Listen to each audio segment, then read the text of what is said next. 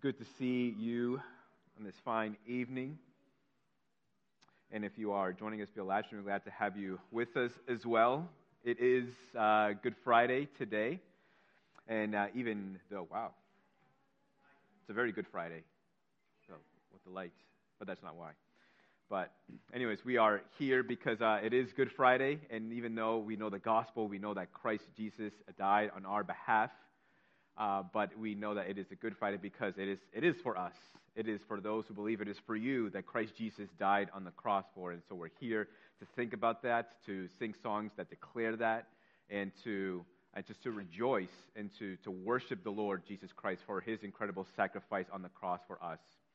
Let me read to us our passage as our call to worship, and then I'll say a quick prayer, and then we will transition to our first song for worship. 1 Corinthians 15:3 says, "For I delivered to you as of first importance what I also received, that Christ died for our sins in accordance with the Scriptures." Amen. Let's go to the Lord and let's pray.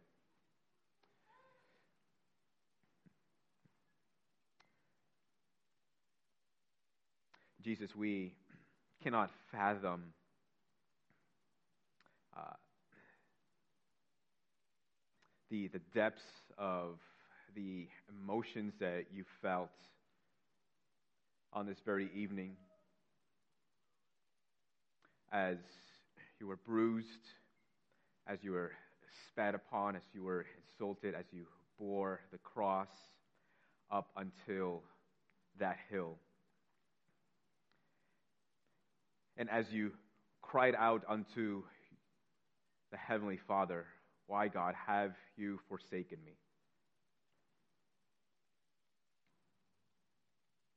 And Father, we, we rejoice this evening as we give our thoughts to Jesus Christ as he died there on the cross. Lord Jesus, we desire to worship you, to, to glorify you, because you have spared us from experiencing ourselves that depth of suffering that you took on our behalf. So we want to worship you. We want to glorify you. We want to honor your name this evening. And we pray that you might receive our worship as a sacrificial and pleasing offering. Be pleased to be with us this evening by your Spirit. Bless it, Lord, and use it for our encouragement. We pray in Jesus' name. Amen. Amen. Amen, church. Let's stand in worship this morning. Amen.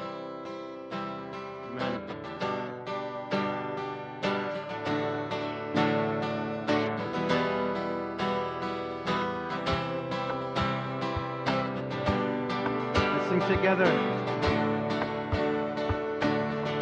What can wash away my sins? What can wash away my sins? Nothing but the blood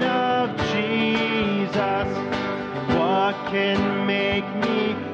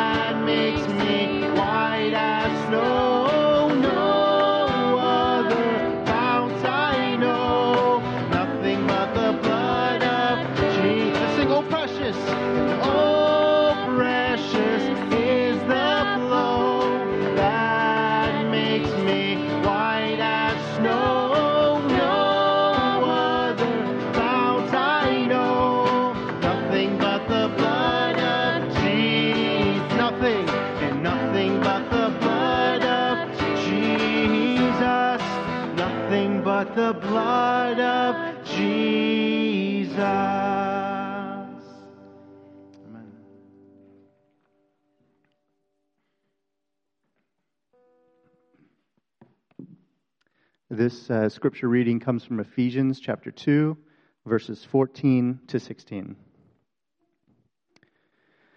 For he himself is our peace, who has made us both one and has broken down in his flesh the dividing wall of hostility by abolishing the law of commandments expressed in ordinances, that he might create in himself one new man in place of the two, so making peace, and might reconcile us both to God in one body through the cross, thereby killing the hostility.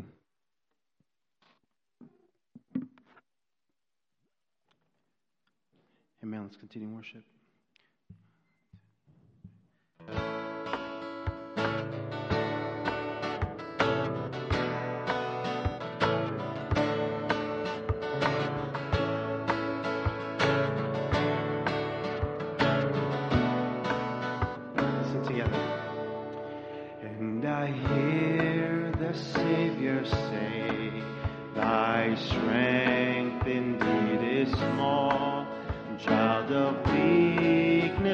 Watch and pray. Find in me thine all in all.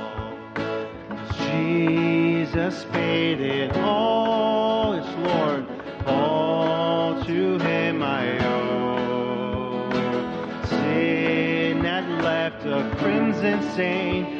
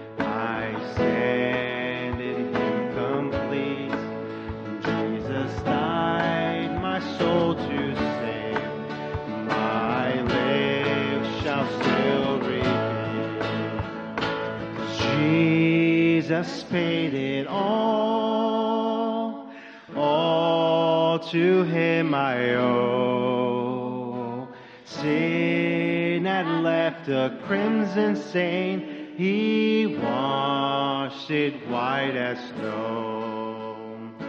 Sin had left a crimson stain, he washed it white as snow.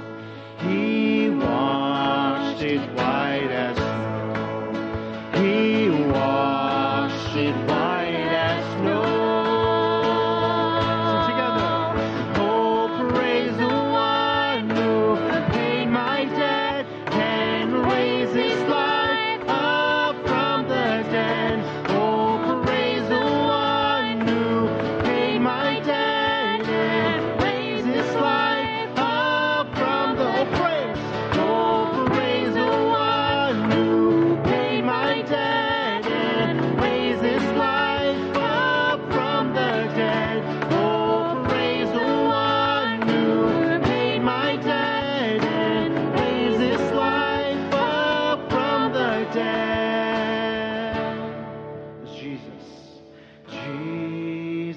It all.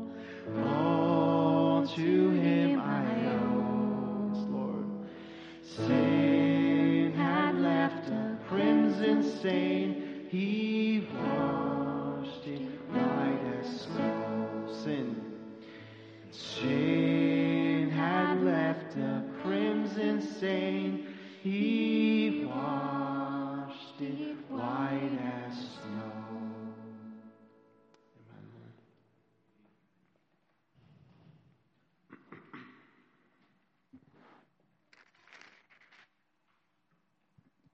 Our next verse is found in uh, John 19, starting at verse 17. So they took Jesus, and he went out bearing his own cross to the place called the place of a skull, which in Aramaic is called Golgotha. There they crucified him, and with two others, one on either side, and Jesus between them. Moving on to verse 28. After this, Jesus, knowing that all was now finished, said, to fulfill the scripture, I thirst. A jar full of sour wine stood there. Uh, so they put, they put a sponge full of the sour wine on a hyssop branch and held it to his mouth. When Jesus had received the sour wine, he said, It is finished. And he bowed his head and gave up his spirit.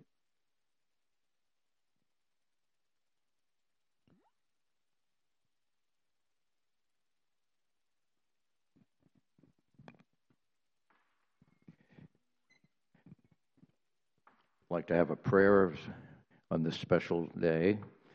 So let's uh, get our hearts in an attitude of humility before a high and holy God. Father God, our Creator, our Sustainer, our source of truth, and our victor over sin and death thanks to your Son, Jesus.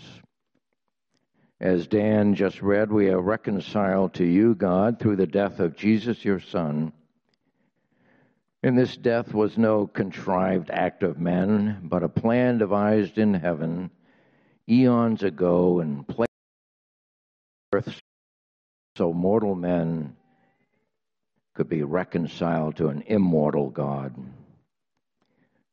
As Travis just stated, this plan of reconciliation was finalized when Christ on the cross said, It is finished. Not a cry of defeat or desperation, but a shout of victory. Jesus had done the will of God. Jesus had accomplished the work God had given him to do. It is finished. Christ had died for our sins so that the scriptures could be fulfilled. What a sweet reality. God in Christ reconciling the world to himself. All we need to do is confess our sins to a high and holy God and put our faith and trust in Christ alone for our salvation. In so doing, we will not suffer the penalty of rejecting this wonderful gift.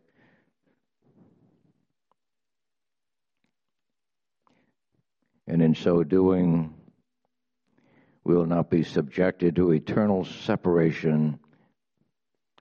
And so, this special service, we raise our voices in praise and adoration.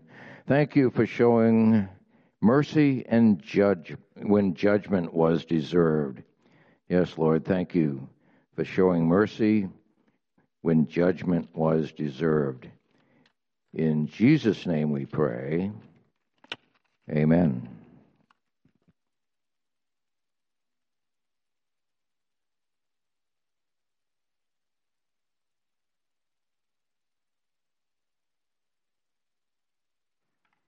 to Romans chapter 5, verses 6 through 8 is our text.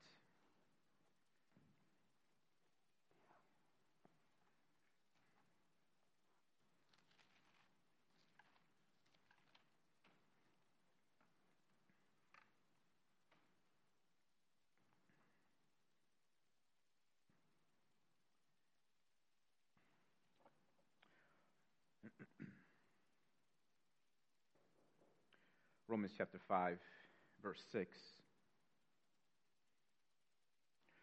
For while we were still weak, at the right time, Christ died for the ungodly.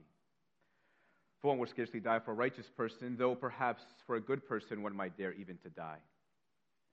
But God shows his love for us in that while we were still sinners, Christ died for us. Chuck Colson had once told the story of a group of American prisoners, prisoners of war during the Second World War, who were made to do hard labor in a prison camp. And each had a shovel, and they would dig all day. And towards the end of the day, towards the evening, they were all called to bring an account of their tools. So they did on one evening. All the soldiers lined up, and these shovels were counted. And the guard counted all the shovels and realized that one shovel was missing. And then, in a rage, he turns to the prisoners and demands that the guilty person step forward. And there was some silence, and no one came forward. So the guard then threatened them, took out his, his firearm, and threatened that if the guilty person does not come forward, then he will shoot five men. So after some tense silence, one man steps forward. And it was a 19 year old boy. And the guard took him and shot him. When the guard had left after laying it into the prisoners to make sure that they are careful the next time and making sure that they have an accurate, that they keep account of their tool, the prisoners counted all the shovels and discovered that all 20 were accounted for. The guard had miscounted, and the boy had given his life for his friends. Tragic story, very tragic story. And at the same time, we cannot help but appreciate the, the heroism, the courage, the bravery in this 19 year old boy who gave his life to spare the many. Turning to uh, our passage, we see here also one in the place of the many, but in the passage also, I want to highlight for you a scandal that's there in the passage, embedded in the passage. And I don't mean to highlight for you this a scandal for just the sake of putting before you a scandal, but in order to show you a great glory that comes out of the great scandal of this passage. Verse 7 again says, For one will scarcely die for a righteous person, though perhaps for a good person one will dare even to die. The passage gives us several different categories, or at least a few different categories of people. One of those categories is the righteous. It says that one will scarcely, or one will rarely die for a righteous person. A righteous person in this passage could mean one of two things, I think. One could be sort of the person that we might identify as the goody two shoes kind of person. We all know what that person is like. We probably had them in school, perhaps. We've worked with them before. The kind of person who's always doing the right thing and tries to hold other people accountable for doing the right thing as well. And when you're not doing the right thing, well, he will make sure to let the person above you Make sure that they know so they can hold you accountable. This person never lies, never cheats, always doing the right thing. He sort of developed that reputation. And for many, they're kind of annoyed at times. He's not the well liked kind of person. The other category of person is the good person. One will scarcely die for the righteous person in part because they're not as likable as the good person. We all know a good person when we see one, when we meet one, when we get to know the person. This is the kind of person that you would want as a neighbor. Right? Never throwing house parties, never being loud, never being disruptive. They take care of the perimeter of their house, their yard. They go and help others without you even asking. They come to your house and they, they help shovel you out of your driveway. This is the kind of person who is respectable, well liked by others. One might, might be more likely to die for the good person. And I think we could also add not just trying to add to the scriptures, but when thinking about what kind of person would I lay my life down for, or in general, what kind of person would most people lay their lives down for, we think of somebody who's maybe in a military service, or perhaps a secret service who is charged with protecting the president. Even though they might not have a close personal connection to the president, but their job, their duty, their responsibility is to take a bullet for the president out of respect for the office, out of honor. Another person that sort of might fit that cat or a different category that we might add is a person that we have a close connection to. I recently read a story in the news about how two women were hiking up in the mountains, and there was this large falling ice coming down, and one pushed the other out of the way, and then the ice fell on top slammed the person that rescued their friend. She was 40, I think 41 years old. The other was in their 20s. They were friends hiking together, and she gave her life to save her friend. Right, we're more likely to lay our lives down for somebody that we know personally, that we have a close connection with. Someone that there is a there's a relationship there.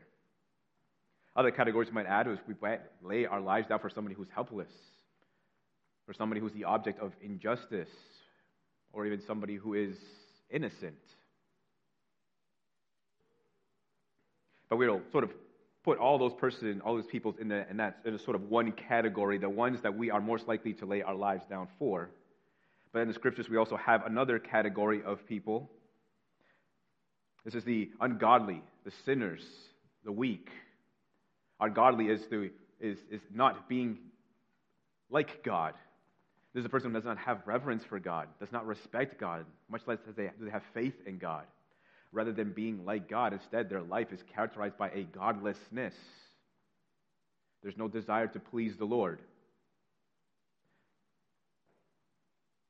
Right, they're a sinner. They transgress the moral laws of God. They violate the commandments of the Lord. They do not give thanks, honor to the Lord. They do not love the Lord, the one who made them in his image. They're also weak. Weak as in morally weak. They cannot, in their heart's capacity, be able to do anything to please the Lord, even if they do a lot of good things. They need help. It's part of what it means to be weak, that you need help. Not only are they unable to please the Lord, but also they cannot help themselves. No matter how, how much they tried, no matter how much, they, how much effort they put in to try to save themselves, they cannot.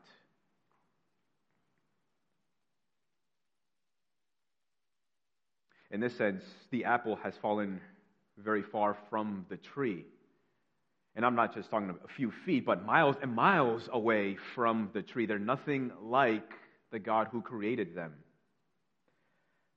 Someone had once said when man loses the simple faith of his childhood, belief in home, family, belief in God, he is morally bankrupt.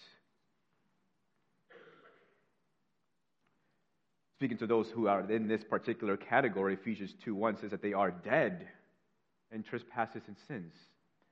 They're not alive to the things of God. Their lives are not in harmony according to the will of God.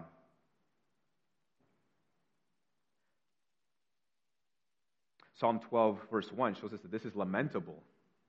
Save, O Lord, for the godly one is gone, for the faithful have vanished from among the children of man. It is lamentable. It is distressing that any should fit this category, but what we see in Psalm 12, and also what we see in the entirety of Scripture, is that this particular category of people, the sinners, the ungodly, the weak, are not just an isolated group of people, a particular country, or particular nation, but this is a universal problem. This is a universal characterization that everyone is in this category and that no one is in this category the good and the righteous.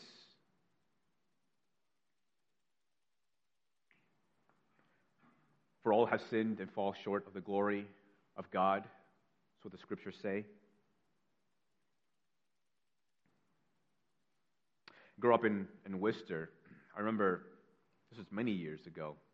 There was a great fire in this building one evening. And of course, you had the firefighters come to the scene.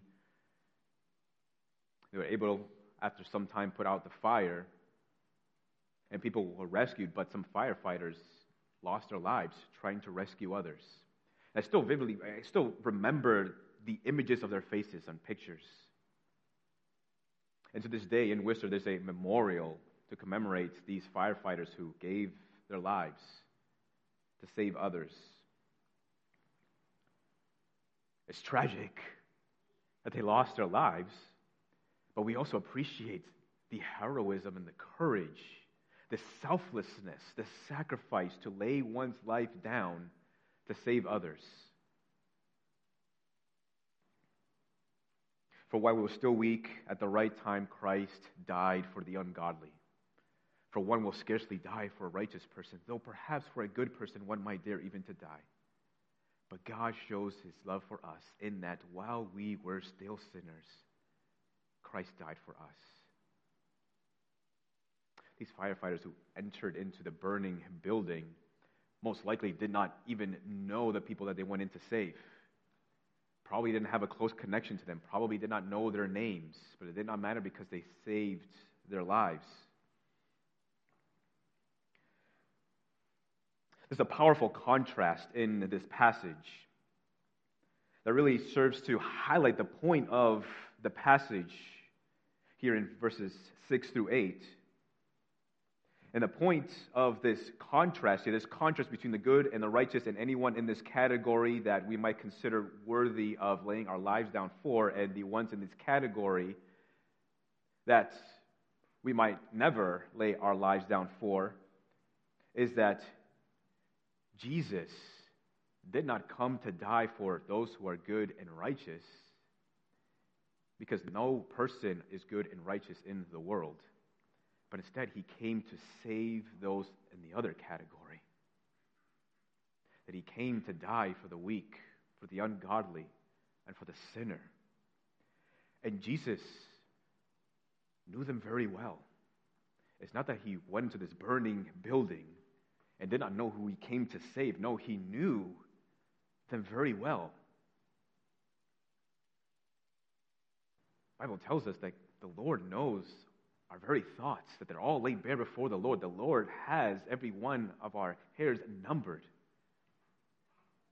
Jesus knew us very, very well. And yet he still came into the world and died for us. He died for those who were his enemies for those who did not believe in him, for those who hated him, for those who did not acknowledge him. Not for the ones in this category, it's for the ones for this in this category that he came into the world to die and save. And what in the world would drive such an action? What would compel not just a man, but God to go into the world to die for his enemies? Well, the passage tells us tells us in verse 8, but God shows his what? Love for us. And that while we were still sinners, Christ died for us. It's not that at some point something changed in us that between God's coming, Jesus coming to the world and his resurrection, that somehow we became worthy of salvation. No, it says, while we were still enemies, Christ Jesus died for us. And this is how God shows his love. It is love that motivated Jesus in coming into the world to die for his enemies. It is love. And so the subjective love that we experience that we might experience in varying degrees, depending on how close we, closely we walk with the Lord, depending on how much time we spend with the Lord in communion with God in prayer and in the Word and with God's people, or depending on our personal holiness. We might feel subjectively varying degrees of the love of God. It's not that God's love for us changes for you and I. But of, uh, no matter how subjective the love of God is for you in your life, even right now, it is grounded in the objective reality that Jesus Christ actually died for sinners. So that whenever we doubt or question the love of God for us, all we need to do is look to the cross and see there the precious Savior who died for his enemies. For God so loved the world, John 3:16 says, that whoever believes in him should not perish but have eternal life. For God did not send his son into the world to condemn the world, but in order that the world might be saved through him. And in that passage we see again the great scandal of the love of God. The great scandal of the cross is that the son of God died for his enemies. And yet, it is this scandal that highlights the glory of the cross. Old Baptist minister Octavius Winslow had once said, Little did they dream, as they bound the fatal wood upon his shoulder, by whose power that tree was made to grow, and from whom the beings who bore him to the death drew their existence so completely was Jesus bent upon saving sinners by the sacrifice of himself, he created the tree upon which he was to die and nurtured from infancy the men who were to nail him to the accursed wood. Oh, the depth of Jesus' love to sinners. Oh, the depth of Jesus' love to sinners. Oh, the depth of Jesus' love to sinners. Amazing grace. How can this be that thou, my God, should die for me? It is the scandal of the cross that showcases his love. It is the humiliation of the cross that displays his glory. It is the indignity of the cross that only enhances the brilliance of the light of the gospel of Jesus Christ. Christ took the shame of dying for his enemies so that you can say today with confidence and with great assurance that Jesus Christ died for me. On this day, on this Good Friday, we cast our minds to the cross, to Jesus Christ, where he was nailed to that cross. Where he died, not for the good and the righteous, but for his enemies, for you and I. From heaven he came and went to the cross so that those who were once his enemies might now be made his friends. So that those who were once his enemies might now be made his brothers and sisters in Christ so that those who were once his enemies might now have a place with Jesus in his eternal abode. And so, this is why we say that this is Good Friday. Because we have a Savior who died for us while we were still enemies. And so, we glory in the cross, we rejoice in the cross. We are not shamed of the cross for it is God's power for our salvation that came to us through the death of our precious Savior, Jesus Christ. Let's pray.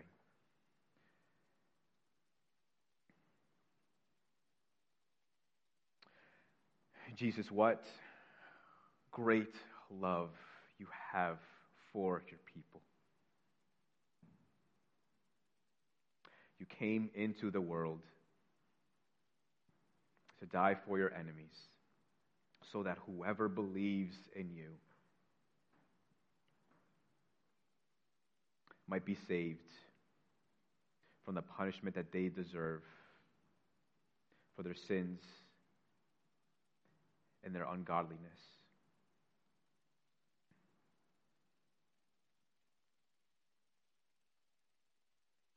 Lord, who would have thought that this instrument of execution created by the Romans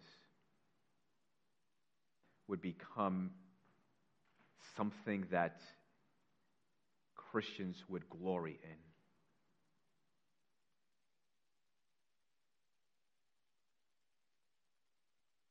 And so we look now to the cross, to the empty cross,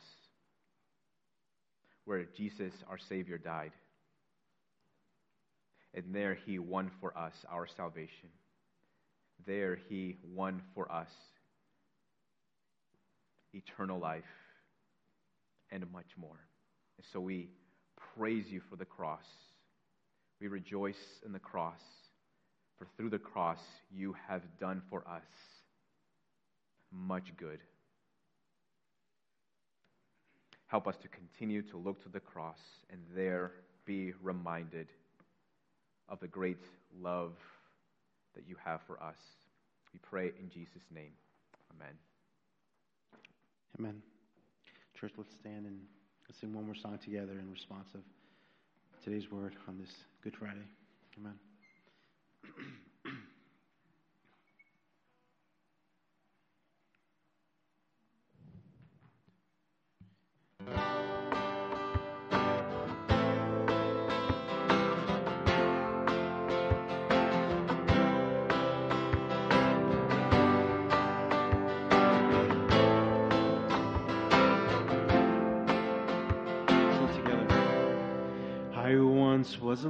lost in darkest night, yet thought I knew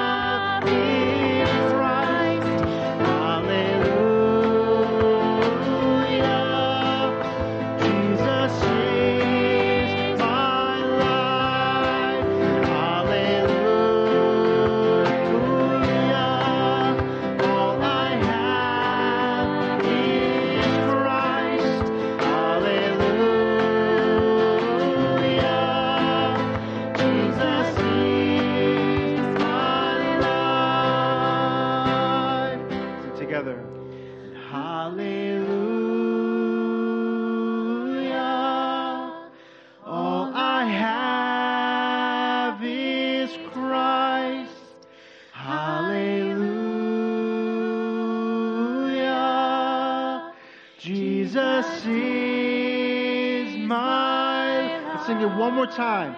Hallelujah.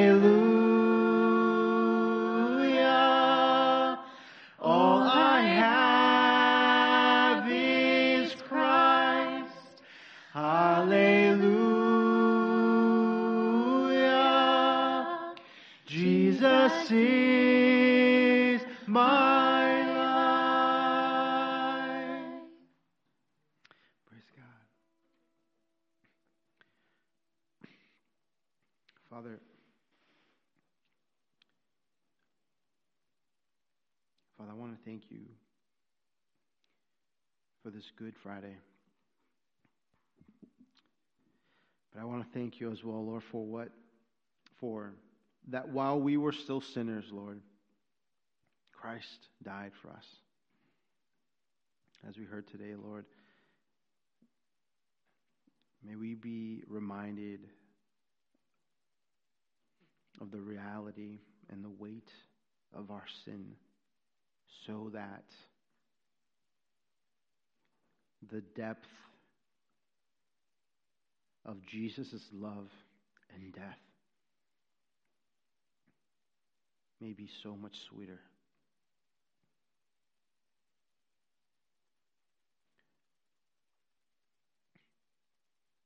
What a good Friday. And what good news you have given us, Lord. God, may we continue to honor you, Lord, uh, throughout this weekend as we reflect and remember, Lord, the cross and the amazing sacrifice, God, that Jesus that Jesus made for us. Father, you are worthy of our praise. Worthy. Worthy you are. In Jesus' name I pray. Amen. The Word of God says, And from Jesus Christ, the faithful witness, the firstborn of the dead, and the ruler of kings on earth, to him who loves us and has freed us from our sins by his blood and made us a kingdom, priest to his God and Father. To him be glory and dominion forever and ever. Amen. Amen. Church, God bless you. You're dismissed. Happy Good Friday.